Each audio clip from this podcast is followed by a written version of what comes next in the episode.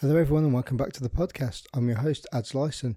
Before we get started with the podcast this week, if you want to get 15% off your surfing and outdoor gear, look no further. Go to Northcore on the internet and use the code capital letters Grumpy Surfer 15 to receive 15% off your purchase. Also, the Wave Ki guys, i.e., Brad Gerlach, has given me a 10% code to use until the 1st of July.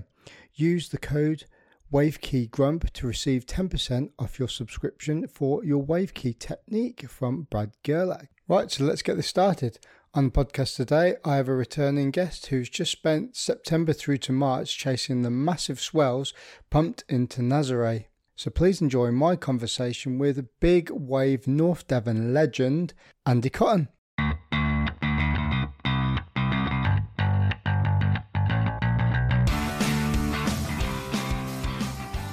Andy Cotton, welcome back to the podcast. Cheers, mate. How's it going? All right? Yeah, good, mate. Really, really good. Son, looks like you've been having some fun over the last few months.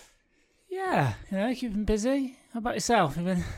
Well, I've changed jobs. I've moved from Plymouth to North Devon, still living where I am at the moment. So, yeah, it's, it's pretty decent. Get to surf a lot. So I, I'm I'm living the dream basically Yeah. before I leave. You so. been down at Ben's Jiu Jitsu? Yeah, I have, yeah. I, I went there um, a couple of weeks ago and I trained there last night as well. Nice. Yeah, so it's, It's a a- proper little sweatbox. It's, it's a good setup, isn't it? Yeah, yeah, really good. It's really nice and clean, and uh, yeah, I think he's got quite a few people coming down to to, Oh, that's good. to train with him. I was stoked. I'm sure, yeah, I'm sure it'll be successful. But yeah, Are you going to get yourself a bit of jiu-jitsu? Do you know? Probably not. I don't know. like, like, actually, loads of my mates do it, but um, I'm just a little bit cautious. I don't know. In what way cautious? I just I was worried that I'd get like my knees hurt or something. You're talking to someone that spent 22 years in the military carrying the world on his back. yeah, I get that. I do get that, but I don't know. Like, um, a couple of my mates, surfing mates, do a lot of jiu-jitsu, and actually they prefer jiu-jitsu rather than surfing. You know, that's their passion. You know, and they're always carrying little injuries, like shoulder injuries or knee injuries. And uh, at the minute where I am in my surfing, it's just like I want to r- limit injury risk. You know, as as minimal as possible. So yeah, yeah, I feel yeah. It's it's definitely one of those things where you have to not be all in, but when you're a beginner, it's quite grinding. If I'm perfectly honest, um, you you do get a few niggles and stuff until you start learning. It's like anything; it's a skill, isn't it? When Yeah. you just start learning that skill and you get better at it, then you can you know start moving a little bit better and yeah. yeah. So I've been because at the moment I, I spend like pretty much all my time when I'm not surfing training and trying sorting out all my injuries rather than like trying to like make any new ones. So it's just you know that's uh, yeah. But I'm definitely taking kids down. That's uh, I'm frothing to take the kids down. Yeah, he's, it. he's had a massive influx. Well, w- by the way, we're talking about Yama Jiu Jitsu, which is in North Devon. A friend of ours, Ben Roos, runs it. Really good place if you're in North Devon to doing a bit of Jiu Jitsu. Um, he's had a massive influx in kids, I think, from, from Oh. all age groups, and uh, I think that's more so than the adults. But the adults haven't really started until maybe May time. Oh, what? Because of the rules and yeah, yeah. Yeah, well, until the rules change on the 17th of May, so this will probably come out after that. Yeah. But May, June time, I think then that's when it's going to start rolling in. You'll start be able to open it up a little bit more. yeah. Oh, cool. Yeah. So we're here to talk about a little bit about your antics in uh, in Nazaré. So when did you go out of there last year? Last year, um, God, it's so quick, doesn't it? So so strange. Um, I went like last year. Obviously, you know, with the pandemic and obviously the travel restrictions and stuff like that. I, I went out not really knowing what the plan was and how how long I'd be out there, and I ended up being out there. Um, I went out late September. And I was out there for like the whole time, six months. Um, which was good. It was good. It was enabled me to get into a really good rhythm and routine, and you know, it's, it, it's pretty much like a second home, really. You know, um, and from a professional surfing point of view, like the support you get from the local community and the, and the council on that, and yeah, like they have access to the gym, to the pool, and and, and obviously the waves are amazing, and they make it easy for you, you know. So it's, it was a lot of hours spent you know, working on my surfing and working on my fitness. So it was good. Did you just go out there on your own, or did you have a team of people? with you? Um. Oh, I went out. So so usually like you, usually like pre-COVID, I'd go out with Blakey for the first month. We usually do like a couple sort of surf fit breathing workshops to start the, the season off. Um, and then he hangs around for a few weeks afterwards, and we train a bit, and, and then and he leaves like mid October, like late October. Um, this year was different. I sort of went out by myself, but you know, like I know everyone there, and you know, obviously I'll, I'll work with um, uh, you know, all, all, the surf. You know, it's a tight, big wave surfing's small, isn't it? You know, like big wave surfing's even smaller. So, so yeah, like it's pretty night, like tight knit crew. You know, so. Did you? I saw on your Instagram feed you were living in a motorhome. Were you living in that on your own and driving it around? Uh, yeah. So I, I got. Um, I'm always looking at how to do it on a budget. You know, um, and the although the, the rentals are pretty pretty cheap in Portugal, you know, the winter rentals. You know, the the van life was definitely um, a cheaper way to do it, um, and it sort of killed two birds with one stone. Um, with sort of having a vehicle down there as well. Um, and I was really lucky. I, I, I, hooked up with a company in, in Germany called Sunlight.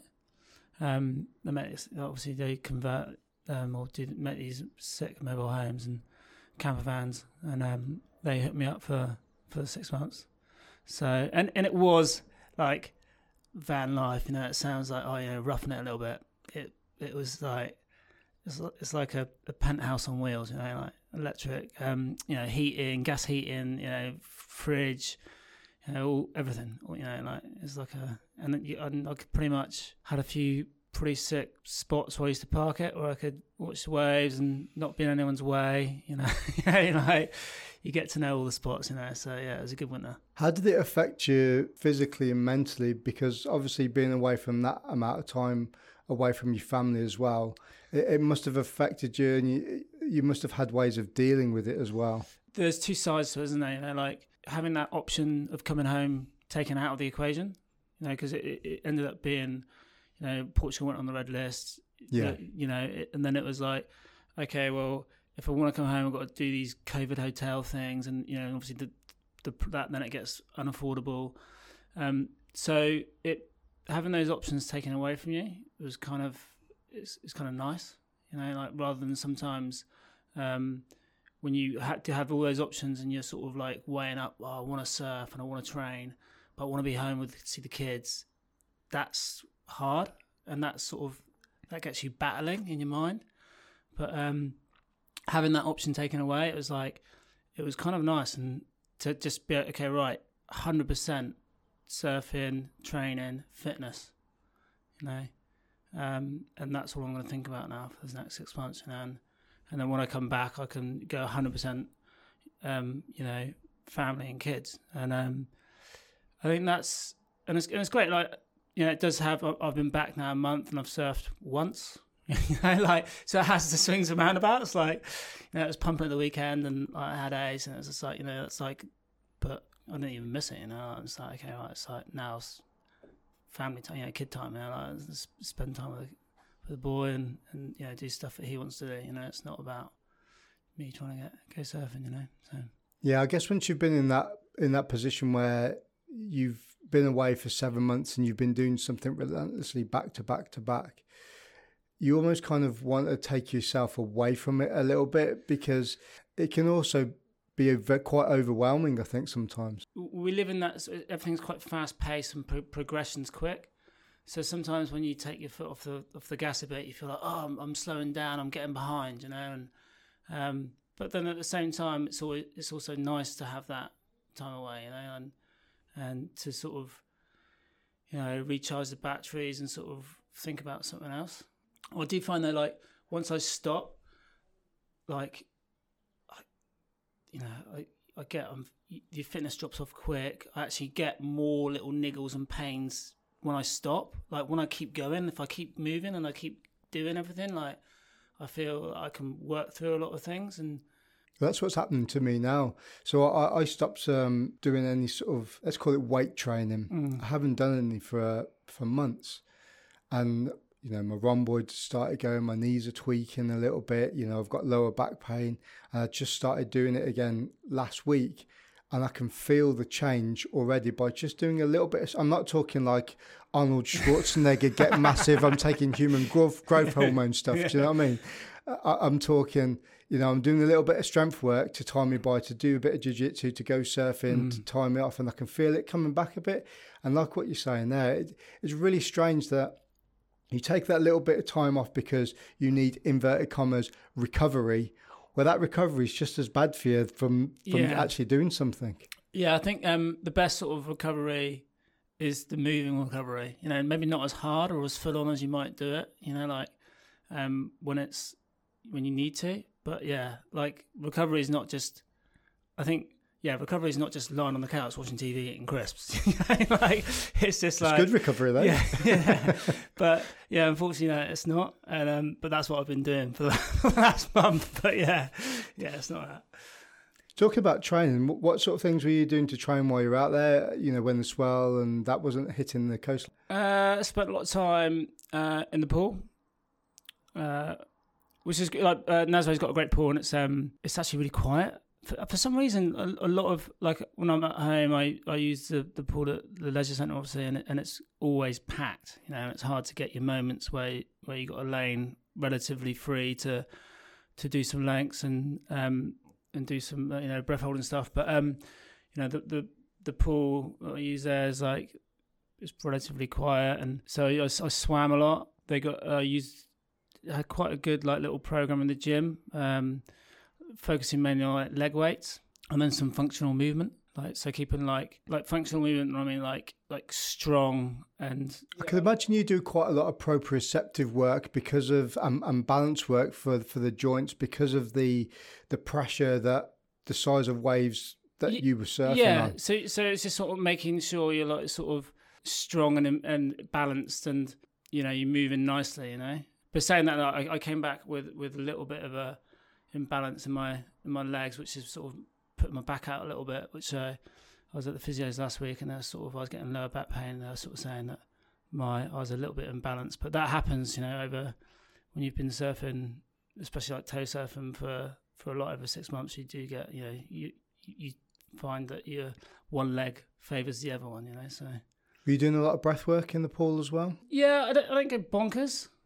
Like uh, uh, I do more breath work for me now has, is changed over the years. Whereas like I think um, you know like five years ago I was focusing on maybe how long I could hold my breath um, over more like now functional like like breath hold on the high heart rate and putting it more into sort of why am I holding my breath? You know like um, so and then also like breath work as well. I do some of the other stuff I do with breath work is more out out the pool, you know, um, and it sort of transcends into sort of meditation, sort of you know side of things, and feel good and um, and recovery, you know, sleep recovery, that sort of thing. You do quite a lot of um, hypoxic training.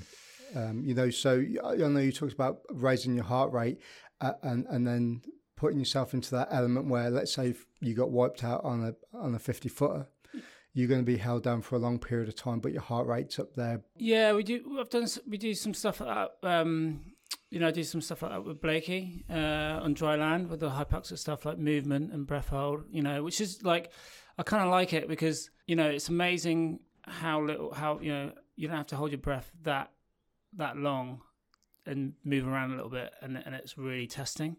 The stuff that we do in the pool would be very. There's a lot of like visualizing stuff, but like you know similar stuff like you're reenacting you know, real, real life situations which you'd find yourself in the sea. You know, like say you'd you'd sprint 25 meters, and then you'd sort of visualize, oh, like I didn't get the wave, so you sort of like a sprint paddle, didn't get the wave, turn around and get a wave break on your head. You know, so then you sort of so sprint 25 meters, and you breath hold for like 20 seconds, then one breath, and then you know, to say it's three wave set. You know, like do that three times. You know, like just sort of re reenact sort of situations which you may find find yourself in, you know. But yeah, that's good. And it's good. It's it's all about. It's not always about pushing everything to the max all the time.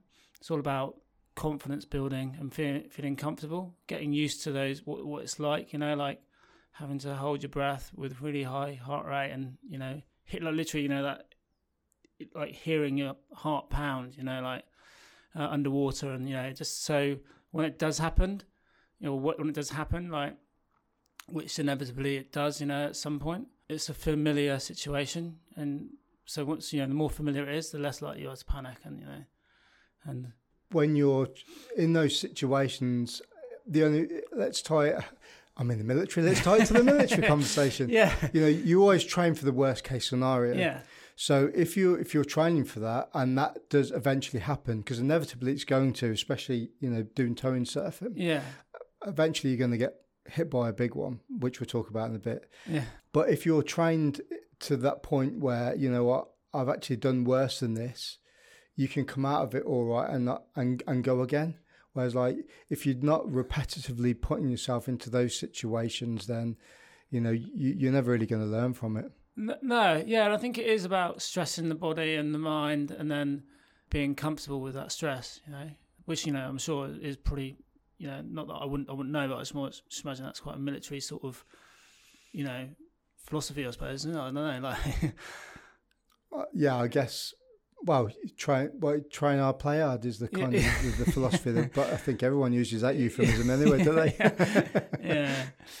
Let's talk about the swells that came through. So, you know, I was, I'm going to use the word tracking. I was, I was yeah. tracking quite a lot of stuff. Obviously, following you on Instagram and a few other guy, guys like Garrett and yeah. people like that were there. You know, how how was the swells this uh, this season? Yeah, you know, there's always like like every season, there's always like one or two swells which are like classed as sort of record breaking or groundbreaking. Um, uh, there was definitely one of those this this season. You know, um, it, it came it came right at the beginning, which is it's it came I think it was like late October. Uh, Hurricane Epsilon sort of hit. Yeah, well, that hit everywhere, didn't yeah, it? Yeah, it was pumping everywhere, and um, and you know it was great. It was great again, like with the COVID situation. Um, a lot of uh, decisions were made for you like because often you you know I was looking at places that I wanted to go and obviously but you, you, we couldn't move anywhere. And so sort of the decision to stay at Nazaré was made up for me um, which was good. Um, yeah and it was it was it was again it was like another you know yeah it's one of the top five days in Nazaré for sure you know that I've ever seen. You know maybe yeah I spoke to Pete Conroy, um, which I know you, oh, yeah, yeah. you, have had yeah. training with yeah. Uh, and you've surfed with as well. And um, he surfed uh, Mullaghmore. Mm. And some of the waves that came through there um, with Conor as well, catching some absolutely chasms of barrels. I mean, they were yeah. they were bigger than caves. They were like yeah. hangar doors big. You know, yeah. just watching that, and then obviously you've did you see the swell that came through through here at Croyde? Yeah, was that no? But was that, I think that was a later swell, though, wasn't it? I'm not I sure. S- it might have been. it might have been a similar one. It was round yeah. about the same time, yeah, anyway. But yeah, no, I, like the whole of Europe was just on fire. Yeah, like and yeah, like the and that's why you know my heart and soul. Like I, lo- I love Mullaghmore, and you know that's that's like for me. It's, it's so it's where you know I did started you know like surfing a lot of big waves, and I've had some some of my best waves ever there probably. So when I was looking at that, I knew like Mullaghmore, and there's a couple other waves in that bay which would have been good, and I was like, oh, like that's where I want to go. But Ireland was pretty pretty tight at that time, and it would have been tough to, to pull it off, almost impossible, you know. So, but yeah, it did look good. And then Conor got that sick, that crazy one, that one like it's just like next level. It was sick.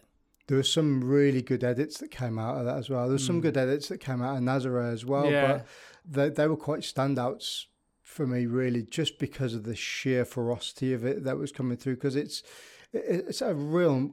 The it, only way to describe describe it is it's a fucking gnarly wave, isn't it? Yeah, well, it's it's not just tall; it's just also super heavy, and it's like one of the, probably the biggest, longest barrels in the in the world, maybe. You know, definitely in Europe uh, at that size, um, and it's you know, and it's potentially makeable. You know, like makeable sixty foot barrels. You know, which which if you've got the minerals to pull into one of those things like Conor has, you know, like it's definitely like it's going to be like the wave, uh, you know, of a lifetime for sure. You know, one of those. I mean, when I try and compare it to things that I've surfed, I mean, obviously we've talked before. I've I've never surfed anything, you know, as big as you do. But sometimes when you feel the water even hit you on the head on an eight, solid eight foot day, and then you think in comparison to the size of what that's like landing on you, it's almost inconceivable. Yeah, yeah. It's um, the wrong sort of line or the move, you know, like, you know, well, it's going to knock your head off, man. That's like, it definitely knock you out. And I think that's, the, it's always been, I've never really been, and I think I've sort of mentioned this in a, a previous chat we've had, but, you know, I've never really ever been scared of like that drowning thing, you know, it's, it's always been, for me, it's been about either been knocked out, knocked unconscious by, by the lip or by, you know, by the impact or having like you know your arm ripped off or like your leg ripped off, you know, literally, you know, like broken bones. You know, so that's always been my my stress and my worry, you know, rather than drowning. What were some of your memorable sessions from this season then? For me, it's like it's never like the biggest biggest days. It's always um, you know the ones that go under the radar, so to speak. You know, like which are just often when it's quiet, when it's big, clean, and quiet. You know, and and pe- people kind of get, especially I don't know what the best word to, to, to describe it is. It's not it's not like lazy. It's more like like I just feel some sometimes they're just a bit relaxed about. So they the lot the crew there will like wake up, check the waves, have a coffee. You know, there's no rush. You know, like and some mornings like you can get up. Like I don't even check the waves. But now it's gonna ref. It's offshore just get get in the sea, you know, like, and you can get like an hour, an hour and a half of no one out, like, and it'll be pumping, and the sun's coming up, you know, it goes all pink, it's like amazing light, you know, and um, I think those there's a couple of sessions like that where, where I've had like, and you're like, you know, this is what it's about, you know, it's not about always about like the biggest day or the biggest wave, it's about moments where it's just you and a mate, or you and a couple of your mates, and you're sharing waves and getting some sick rides, and there's no one around, you know, like and it's just it's epic. I love it. That's that's you know that's what surfing's about, isn't it? You know. I think sometimes with people like yourself that are in you know the public eye and you know on the pedestal where you are, a lot of it get gets lost in translation. Where at the end of the day, we're all in this sport stroke lifestyle as if you want to be cheesy about it as journeyman because we're looking for that swell, those offshore days. We're looking for those days where, you know, you're surfing on there, it, there's no wind, it's glassy as anything. You sat in that pink sunset.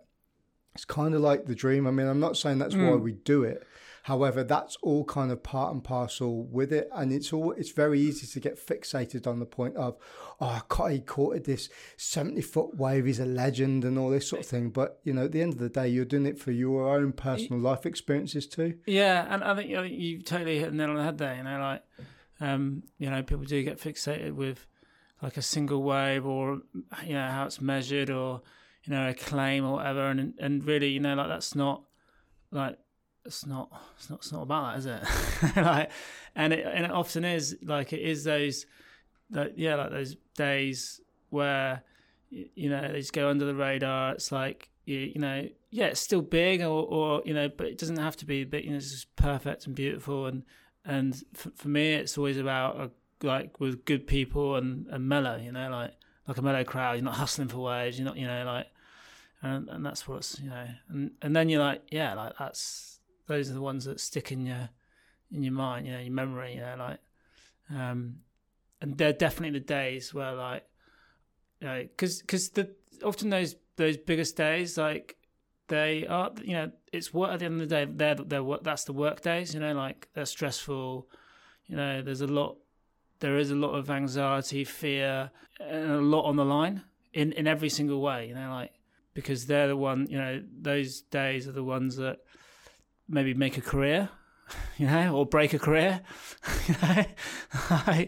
so they're the days, but but there's a lot of not not necessarily yeah, there's different feelings that go with those days, you know. Uh, when those days do occur, I can't imagine you're stood there going, "Oh, I could break my back today," or "I could get knocked out today." It's never like that. It's like pre- preparation. You're getting focused to go out there and do it because, at the end of the day, if you didn't love doing what you did, why would you do it in the first place? No, no, yeah, yeah, exactly, yeah, yeah. But it's it's you you do you do those you push those days, you know, those those you know the, like the epsilon swell. You push those days, you know, because you know it leads to like the week after or the day after. You know, when it's like you know 15, 20 feet glass, no one out. You know, because that's the magic. You know, like that's like the love. You know, like it's fun. But yeah, but you know th- those days, you know, you know those fun days. Are, it's all building up to that that single moment or the biggest swirl or you know that biggest wave. You know, which which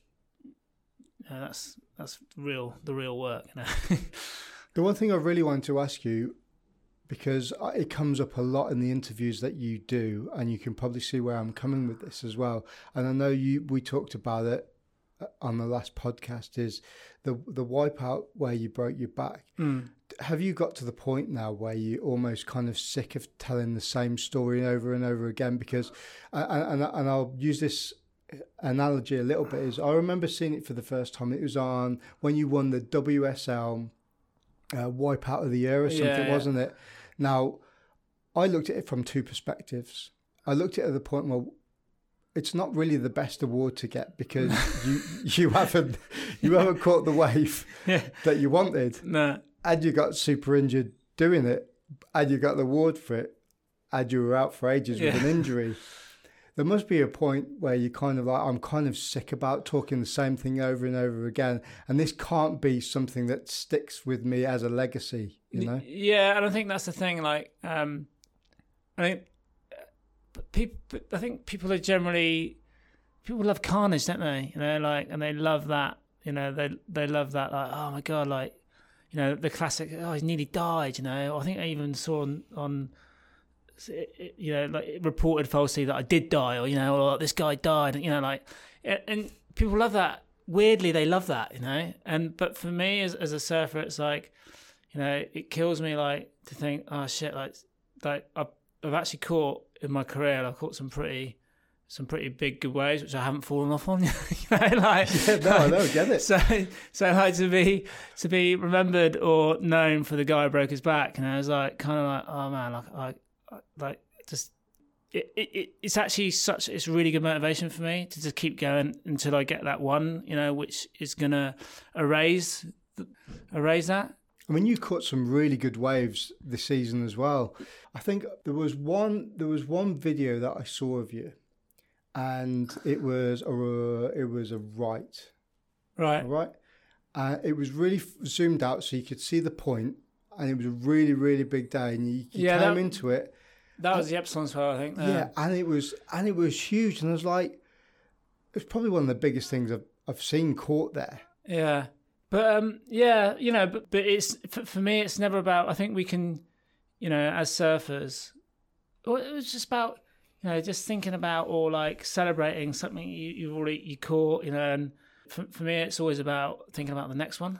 like, you know, like it's done. You know, job's done, day's over. You know, it's done. Right, let's think about what the next wave want to be. You know how how I can improve myself, how can I be fitter, how can I surf longer, how can how can I get a better line. And I think that this year I have been more critical of going over footage and sort of trying to work on. Worked loads this year on on boards, board design. More than I've ever done, like which is something I'd like to talk to you about a little right, bit later on as well. So, so this is the first year. Like, um, previously, I'd like get one or two boards at the beginning of the season and just make it work. And this year, I I, I, I invested a bit of money. I got like five boards straight away. Um, instantly, it was like, okay, right, don't like that, don't like that. Right, gave that back. Ordered two, two new ones, you know, and and I felt my pro- progression come quickly within the season. Who was shaping them? So they were they were made by Org, which is a Portuguese um, manufacturer. Okay. But they were designed by Dylan Longbottom so Dylan Shapes. Yeah.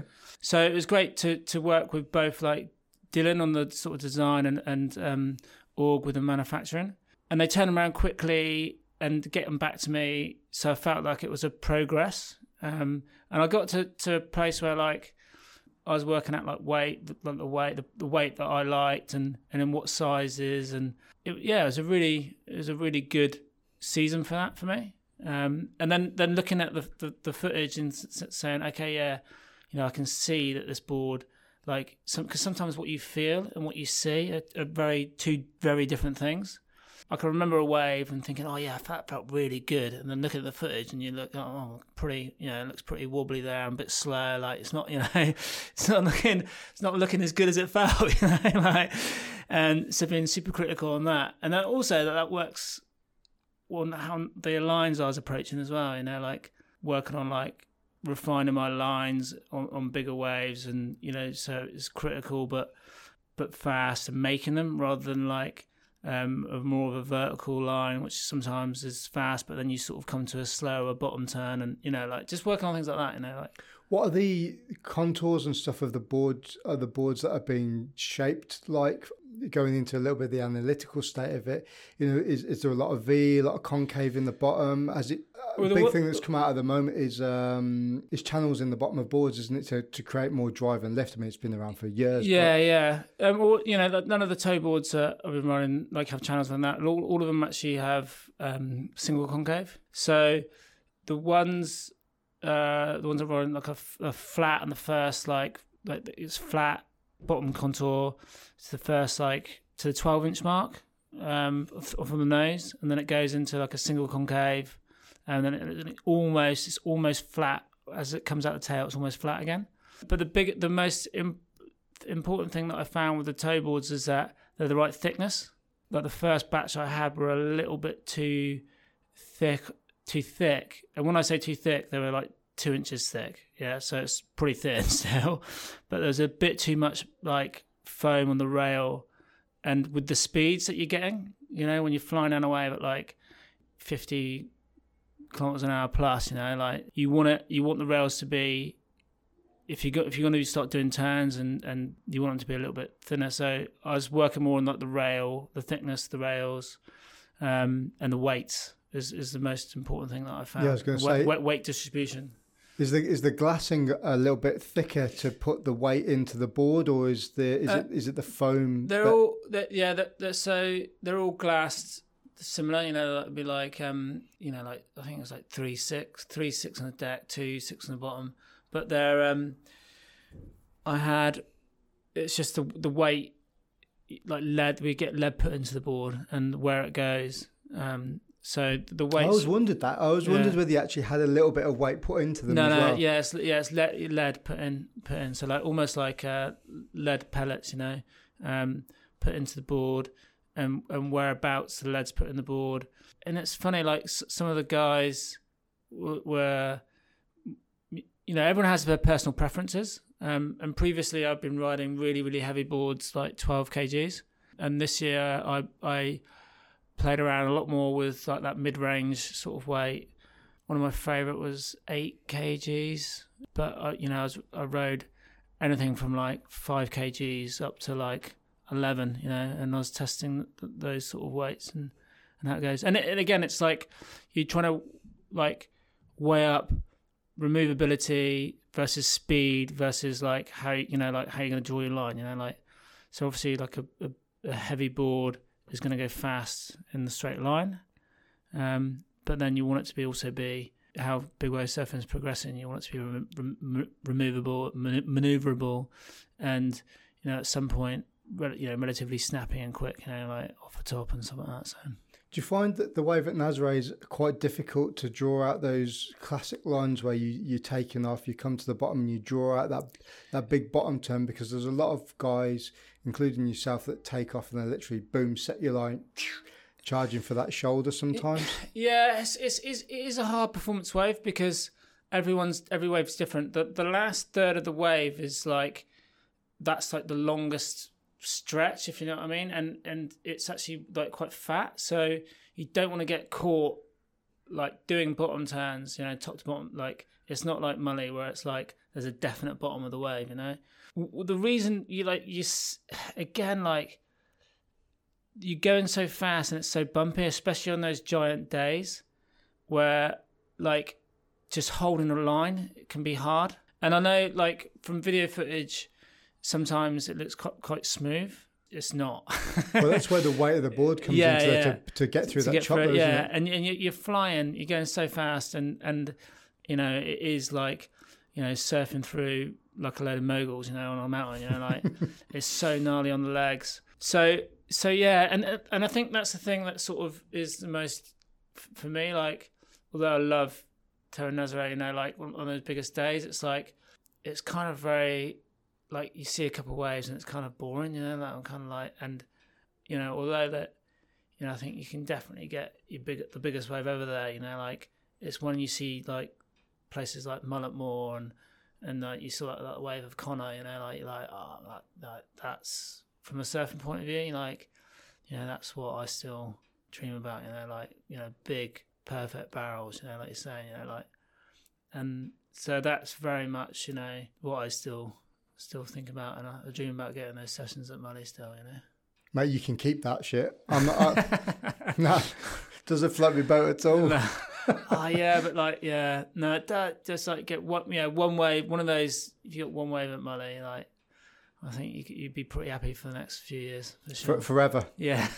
Give me, turn me into one of them. I get a big barrel, stood up, don't get smashed, uh, happy. no, you that, see that's it. But that's that's it. That that would be that would be the start of it. You go, oh man, that was amazing. Then you want another one, you know, like that's and that's it's a slippery slope. It's the same. It's the same.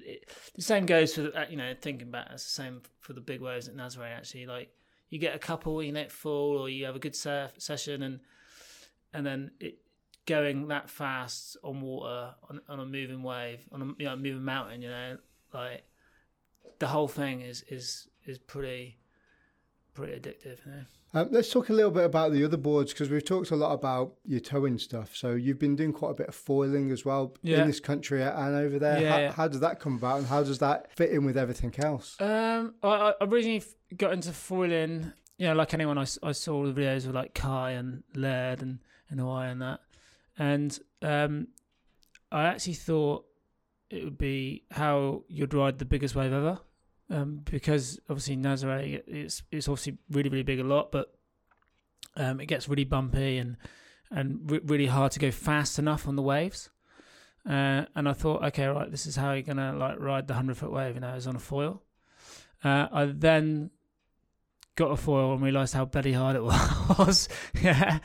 Uh, uh, so it took me a, a couple of years to sort of get, you know, just about, you know, uh, the base level skill set on it, and then, and then, then I started taking it to Nazaré, and then I realised how fast you went and how it opened up like a whole different aspect of danger with speed and hitting the water. And then I just thought, actually, you know what? Like, you can keep foiling big waves. I don't want to fall big waves. I just want to foil small waves. and that and that was as far as we got. So I just been, yeah, like I, I, lo- I love foiling. It's really good fun. I, I watched a little video documentary of Tom Carroll, and he's got a few like his old and bold mates that he goes with there, and some Yeah. of them they've got these big scars down the face and stuff, and you don't realise that when they come off, these things are razor sharp underneath. Yeah, they're they're sharp, but it's also the speeds and the height. Because you know you, you go in like again like goes super fast because um you you you basically you know ride into the swell lines before they hit the beach and slow down. You know like so you, the speeds is just bonkers that you're getting, and obviously you you're out of the water and high. You know so you can be falling at like you know from a meter above the water. Uh, you know goodness how fast you know you're going like you know again like nuts speeds. Um, so uh, like I really ha- I got pretty bad like whiplash sort of uh, uh, injury and and then I was like mm, maybe maybe I don't want to foil you know maybe foiling you know big waves isn't isn't right ready yet you know maybe when my skill set becomes a bit bit higher maybe it'd be more of an option but um at the moment I'm just enjoying it like I could do it out on the bar at Saunton sometimes, and um, I, I paddle foil a little bit. Um, but yeah, again, I, I love like tow foiling is like what I love, you know, like just riding bit of you know moving ocean, you know, and it's a it's a buzz, you know.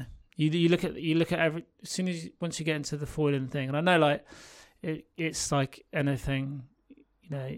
A lot of people that don't do it, you know, it gets a bit of a bad name, or you, but once you get into it and you can you can you know you're flying along it's like it's super super addictive and you you look at the ocean and look at waves in a different different way you know You definitely draw on different lines with them, can't you? you know like i wish i one thing that i wish i'd done as as a, teenager growing up, I wish I'd done more water sports. I was just so like laser beamed focused on shortboarding, and then laser beam focused on big waves. I wish I'd sort of done more wind sports like you know kite surfing, windsurfing, stand up paddleboard, like all of it. You know, like but I didn't. I was just so focused on like just shortboarding, just big wave surfing. You know, and sort of now looking back, I was like, oh, maybe. I think they all have real key bits which all benefit each other. You know. So Andy Cotton's going to be a professional kite surfer or windsurfer now. Is oh, it's, is too, it? it's too late for me now, man. But yeah, if I could turn back the clock, maybe I would have been. Yeah. What other boards did you take with you? Because I can imagine in between the swells where they weren't macking a, a million feet in the air, you, you were able to move around a bit in your motorhome and go to different breaks and stuff. Yeah, like uh, you know, like every trip, I always check a standard shortboarding. You know, and, for me, standard shortboards like I've been riding the Bradley Solution, so it's like six one, 19 and a half, two and a half. You know, like uh, you know, a bit of meat in there, make it a bit easier for paddling. I'm- bit of weight on me, but um, Mate, John and mid-length, Yeah. mid, the mid-length crew. Yeah, well, actually, so I- so I always so I always take a standard shortboard just because you know like uh, that's that's you know where it's always been for me. But I um was I, I ended up buying this season a six ten twenty. Um, Good choice. yeah, so I was running that like just on like the the smaller weaker days, um, and that was like a Rob Vaughan um six ten. Again, it's like twenty one, is it? I think it's super wide Yeah. not too thick, but fat. It's so fun. Like it holds, but it's super loose. It's, it's really easy to paddle. I think it's just again, it's like it's trying to make it when I'm almost like going, oh, it's not really shortboardable. You know, I don't want to take a long board out, and you know, it just makes it's just trying to make sessions fun and make make me want to surf, you know, as much as possible. Um, and it, and it definitely did that. It was super fun. I've definitely found twin fins have been always been one of the boards that I, I just love riding. I've ridden a, a variety of short boards. I've had the Jed Noll twin fin. I think it's something ridiculous like five eight, but it's like nearly three inches thick. Proper uh, like old school swallow Yeah, yeah. tail. It's an amazing board, Yeah, um, and and I've only just discovered in the last year fins. Whoa, that is the game changer. yeah. I, I put like some keel fins in, some some MR tool, um, The, per- like little the performance ones. Or, yeah, um, like the ones he had in his in his uh, old seventies board. They're really like tall fins, but they're not really that raked, Right, right. so it holds really well in the water. But you, you can still turn it like quickly. Pivot. Yeah, Yeah. pivot it a little bit Yeah, more, and oh, it's amazing. Yeah. I've even bought. some- Well, I lost a keel fin, but Yeah. I bought some keel fins and put it in uh, my mid-length inverted commas. Love using that term. And uh, amazing, Yeah. amazing it is because it holds so well. And who would have thought the circle would come all the way back round again to people having fun and stuff like that? I think that's just our age, isn't it? Oh no, no I don't know. I don't know. Was it my perspective? I think it's just yeah, no, yeah, no, totally. It's totally, but you know, it, again, it's just like it's yeah, educating yourself on um on equipment and and and also you know like sometimes you know it's just changing my what I want out of surfing is constantly changing as well. Sometimes I think you know like it used to be all about I've got to try and do like the the, hardest off the top or the, the you know the, the fastest turn or you know like everything has to be um, you know, performance related. Whereas like now, like oh, I don't care. know, I just want to like cruise and I want to just get five or six waves, draw some nice lines, and have fun. You know, like like you know, like I'm not. You know, it doesn't have to be all about performance, and you know, it's just about fun. So I've, I think I've realised why you like big wave surfing is you get towed into it, so you don't have to paddle. That's fine. You got an engine, and then all you do is just make sure you're standing up and go in a straight line. Boom, done. Yeah, it's It's so done. e- it's so easy. Yeah, exactly. It's about, that. it- yeah, well, no, it's about it's about catching. I think it's about catching waves, and the more waves you catch, you know, the better you become. But also, it's, that's what you know, it's fun, isn't it? That's what it's all about. So, being in the uh, Saltrock HQ, it'd be a little bit lackluster not to talk about uh, your leaving Saltrock, but now you've rejoined as an ambassador again. You talk a little bit about that. Yeah, well, I suppose you know, like growing up in North Devon, you know, my like I think like any, you know, I remember Saltrock from when I was like you know 14, 15, You know, um, um, so yeah, it's been a big part of of you know surfing and, and North Devon and and I and I used to manage a shop in Croyde uh, many moons ago, and then I was lucky enough to to ride for them four or five years ago, and yeah, and then coming back on the team uh, last year was was, was was yeah was sick. You know, it's to be back back on board. But yeah, I feel you know it's just, it's you know it's just, it's a big family. You know, so it feels like I never left. You know, so. It's really strange. I had a conversation with uh, Ross Thompson uh, a few weeks back uh, yeah. about like the, the formation and the founding of Saltrock and, and how it developed into the into the beast it is now. Yeah. and I remember growing up, it was Saltrock, uh, Fat Willie Surf Shop, and what was the other one? Uh, I think it might have been Zuma Bay. Were, were the ones that I had like T-shirts for and yeah, stuff, yeah. and and it's amazing that you know the brand is is still going strong as it is now. And I think it's one of those very few brands within the UK. And bearing in mind, we're in a very small country mm. that still has got a, a, a quite a um, a broad grasp, maybe across Europe as well. Yeah, no, yeah, for sure. You know, and and you know, it's, I suppose it's built on good foundations. You know, and yeah, and they've always you know stayed true to their sort of core of surfing. You know, and um, you know, and it's still, you know, the HQ is still in North Devon, you know, so yeah, it's great. Let's talk a little bit about the Wings for Life charity uh, run that you did. So that was it's the weekend just gone, was it? yeah, still still feeling it now. I don't know if you noticed me hobbling in, but yeah. Yeah, it was that wheelchair that got pulled up to the door that before you come up the stairs, and then the old man lift that brought yeah. you up. yeah. yeah, it's the hips and the legs. God, no, it's good. I do it every year. I've been doing it for for the last like six or seven years. So what's the whole concept of it? Because I had a little well, bit look of it last night, and it looked like you're being chased by time. Uh, yeah, so so it's um, a spinal cord charity, uh, like research, and 100 percent of the the money raised goes to to the charity. You know, Wings for Life. Yeah, you basically it's a run, and uh, rather than just a distance, you you run until you get caught, and then basically, and after like so you start running, and then after half an hour you get a catch car that starts obviously it used to be pre-COVID. It used to be obviously events, and uh, one time it was um, it was at Silverstone one one year in Cambridge, and they actually have a car that chases. You have a route, and then the the car starts, and as the car overtakes you, you are out. You know. Has he got like a big net on the front and catches all the people? All up, yeah, yeah. But no, so that's it's, it, yeah, it's a great event, and it worked like a great event like that. But um, like now it's just it was just on the app, so so I started um at uh, Br- uh, Braunton uh, Athletics track.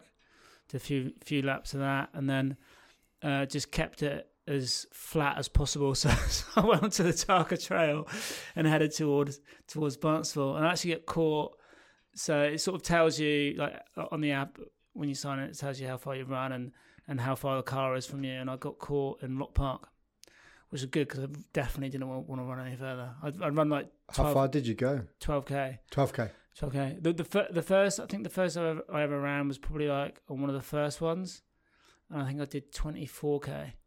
Was the first I've ever done, but I'm not a runner, and and it when when you when I signed up to do it, um, then you download the app and they do like a great training program on the app, you know, like to prepare you for it.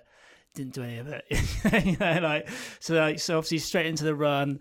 So right off the back, 12k, after probably not running since the last world run that I did the year before. So yeah, I'm feeling it today. Sounds like a lot of people that do the London Marathon. Yeah. Oh, be all right. yeah, it's nothing, is it? I'll just knock out a 12, 13 minute mile pace. Yeah, my legs don't move after 10. uh, yeah, it's like that. Yeah, like uh, my legs were giving up. I was hitting like, I was, yeah, was hitting a wall. My, leg, my legs are hurting. There's another little project that I know that you're being part of over the summer with the Gone Wild Festival. Oh yeah, yeah. Are you, still doing that with Blakey? Yeah, yeah, yeah. It's um, yeah, it looks like a good festival. We're gonna, me and Blakey, uh, are gonna be doing some breathing workshops, okay, mindset stuff. I do, I do loads of like, we've done some, um, some really good stuff. Uh, you know, the past, uh, you know, and, and present actually with, with Blakey. Like, I found, um, you know, part of my physical training with with like big wave surfing and stuff like that. A lot of it has been sort of um, mindset and breath work, you know. And and and Blakey's been um, a real uh, help and sort of guidance on that, you know, like um, he comes up, you know, he's come up with some really good methods and um, research, and and then we've been like, you know, trying it and then putting it into practice with what you know with with what I do in in the sea, and we've done some really good workshops and stuff. And I, I found it's funny because it's such a thing that I wouldn't have really taken seriously, you know, when I you know started my surfing career or as, as like a late you know early twenties or whatever. You know, I've been like breath work, mind work. You know, that's not going to benefit me at all. You know, like it's all about putting hard time in the ocean and in the gym. You know, that's that's what's going to do it. The more I do, the more I I, I think it, it, you know, or I know it says help. You know, that's also an age thing, I think.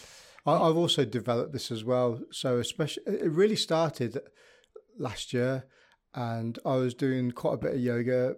You know, we talked about I was doing mm. a lot of jujitsu. I was training like five times a day, plus my job as well, running the running people around, keeping mm. them fit, doing training programs, for all that sort of thing, um, as well as fitting surfing in and the family. Yeah, I'm I'm just yeah. all over the place. See them plates? How do you do that? All the all the plates at IKEA have just been spun on a little pole. That's, that's what happened. Uh, I've lost completely lost track where I am now. But yeah, uh, the the the mindset and the breath work and breathing with meditation is definitely something that I've focused on a little bit more. And yes, being a little bit older and having that spare time in the background where I'm kind of thinking on my previous experiences of uh, of what's happened to me have started to come up a little bit, not a lot, like a mm. little bit, like in the in the dead time I would call it. So you know, having that mindfulness and after the TV's gone off, ten minutes before I go to bed, sitting down, counting 150, 200 breaths, and yeah. just being quiet, really sets me up a lot. And I mean, I know it's not to the extreme about what you're talking about, but it's still on the same lines. And I think everything, everybody, if you're listening to this, who's never done it before, would really benefit from even just giving it a go. It's a bit hard to get into to start with, but once you start getting there, it it really does work. Yeah, well, we we you know like yeah, we've done we've done a lot, and um, and it, and it is you have to buy into it, and you have to you know you have to really sort of you know want to buy into that. But we've started working you know, when we've done stuff with a few sort of rugby teams and um, we've done stuff with professional football teams as well as before, you know, and and I think um, you know it does it does like and you notice like I was the more you do, then you the more you sort of understand about yourself and you know like the patterns you might have. My my thing is was about understanding patterns like before and after swells. You know, to prepare you know preparing myself mentally before a swell, but also to what to, to, to sort of come out of that swell. Um, you know, like because obviously you know after like a you know a full day of like you know adrenaline and sort of high stress and anxiety and, and all that, it's like to come out of that like like nice transition out of it rather than just it just stop and then you know you can leave yourself with a few sleepless nights or too much energy you know what to do and you know like so so using using that and spotting like little things that I've done in the past, like self sabotage stuff. You know, like okay, right, this is what I need to work on. This is what I need to, to to stretch more, sleep. You know, to get my sleeping pattern straight back into place. You know, and so yeah, it's really helped loads. You know, help really helped loads. The reason why I mentioned the Gone Wild Festival is because the guy who I used to work with uh, Ollie Mason. He's the guy that's yeah, organising. Yeah. He, he, lives literally down the road from me. Oh, so, yeah, which is kind of random. Because is it near you? Is it? Is it's Powderham, yeah. it's Powderham Castle, so it's the other side of the estuary from right. uh, from Lympstone Village. Right. Yeah, so it's literally the other side. Yeah, it's gonna be good. I can't, I can't wait. It's gonna be a good festival. It's a cool little place as well because it's you know you've got this little white castle on the top of this hill, and they've done quite a lot of festivals there. You know, like seventies and eighties theme mm. ones me and the missus one year we had this 14 foot kayak and we paddled the other side of the estuary through an anchor out and we were just watching the uh, watching the bands. it was well cool. Classic. Have you got any other future projects that are coming up at the moment? Project wise, well, you know, there's always you know, always got little projects and that's going on. I've been working on uh, the big one for me coming out this year is the Savage Waters project, which I've been working on for years.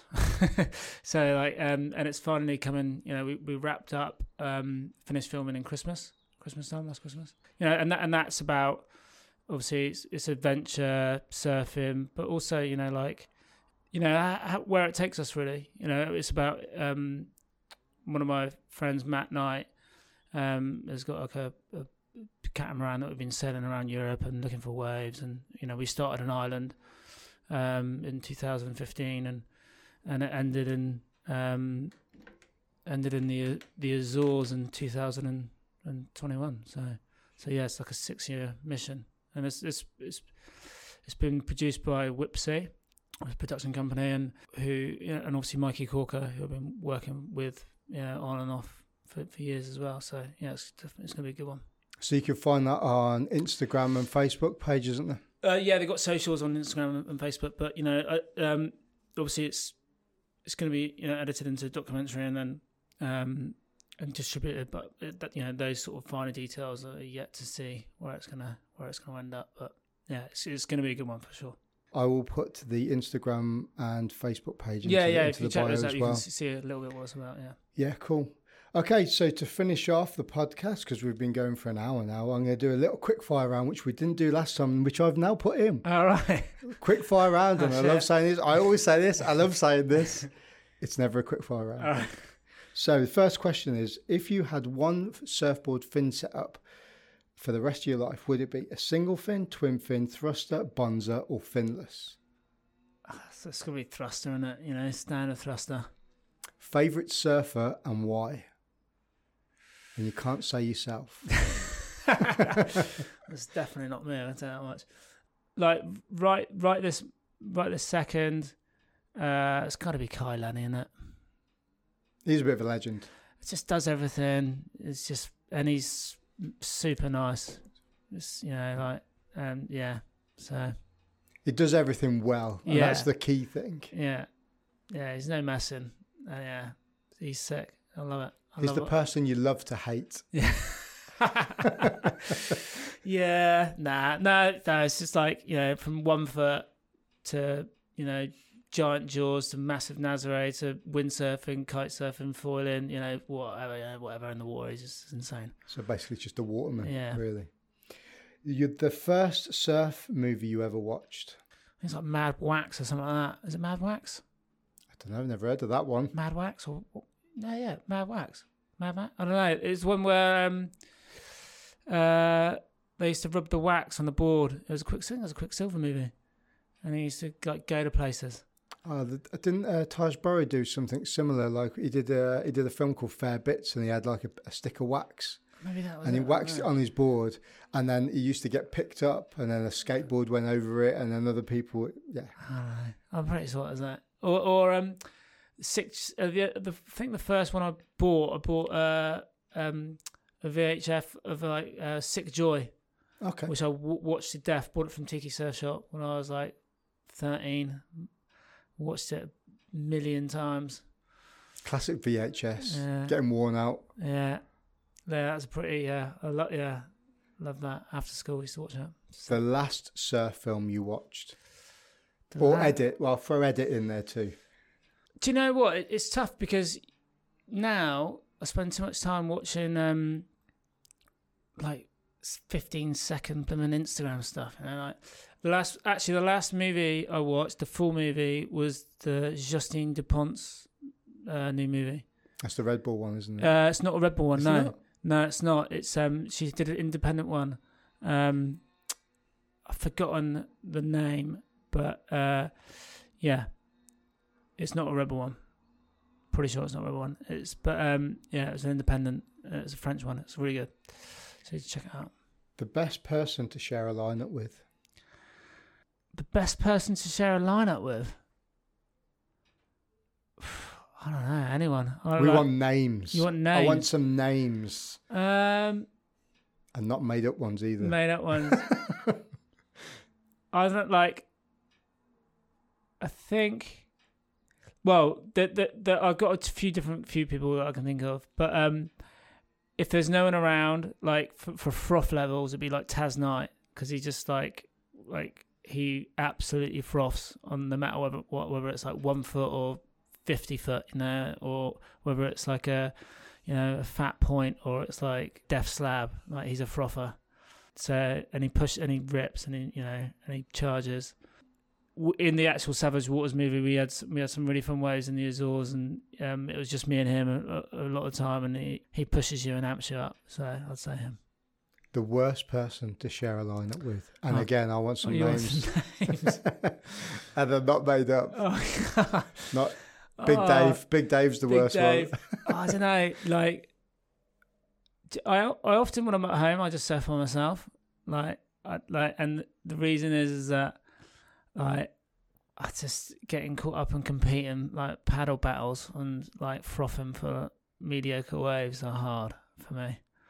So I like to sort of try and surf as much as I can by myself. Um, people that you don't want to get stuck with uh, in a lineup.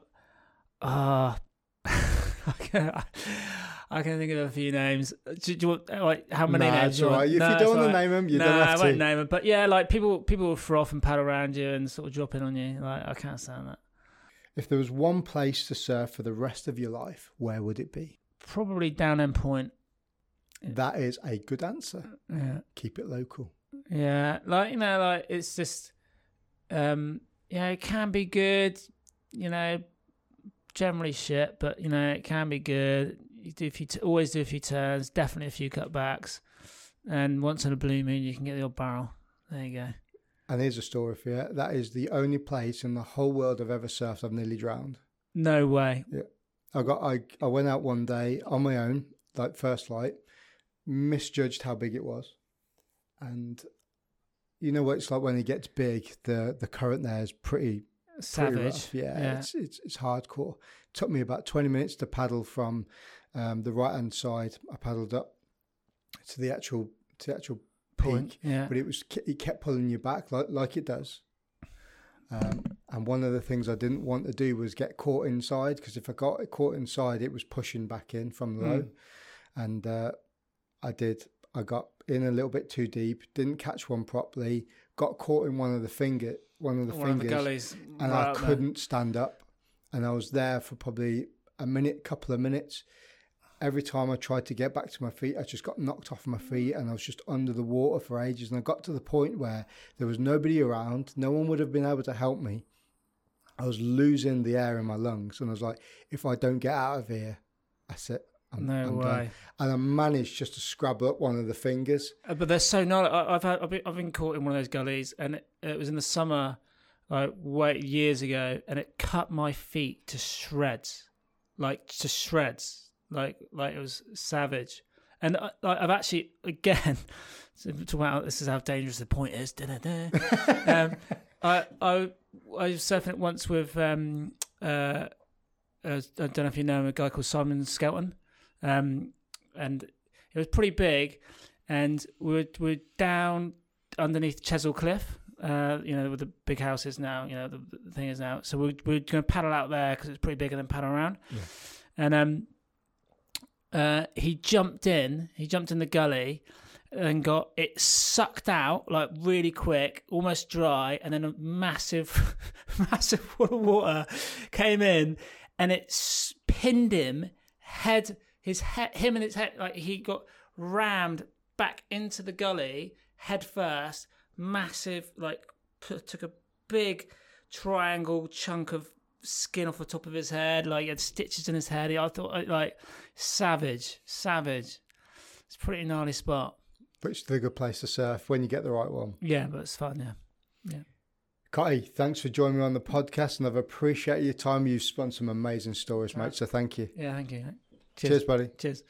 And that's it. If you're enjoying the podcast, please like, share, and subscribe on your podcast provider, and also leave a little review on Apple Podcasts. Thanks for listening.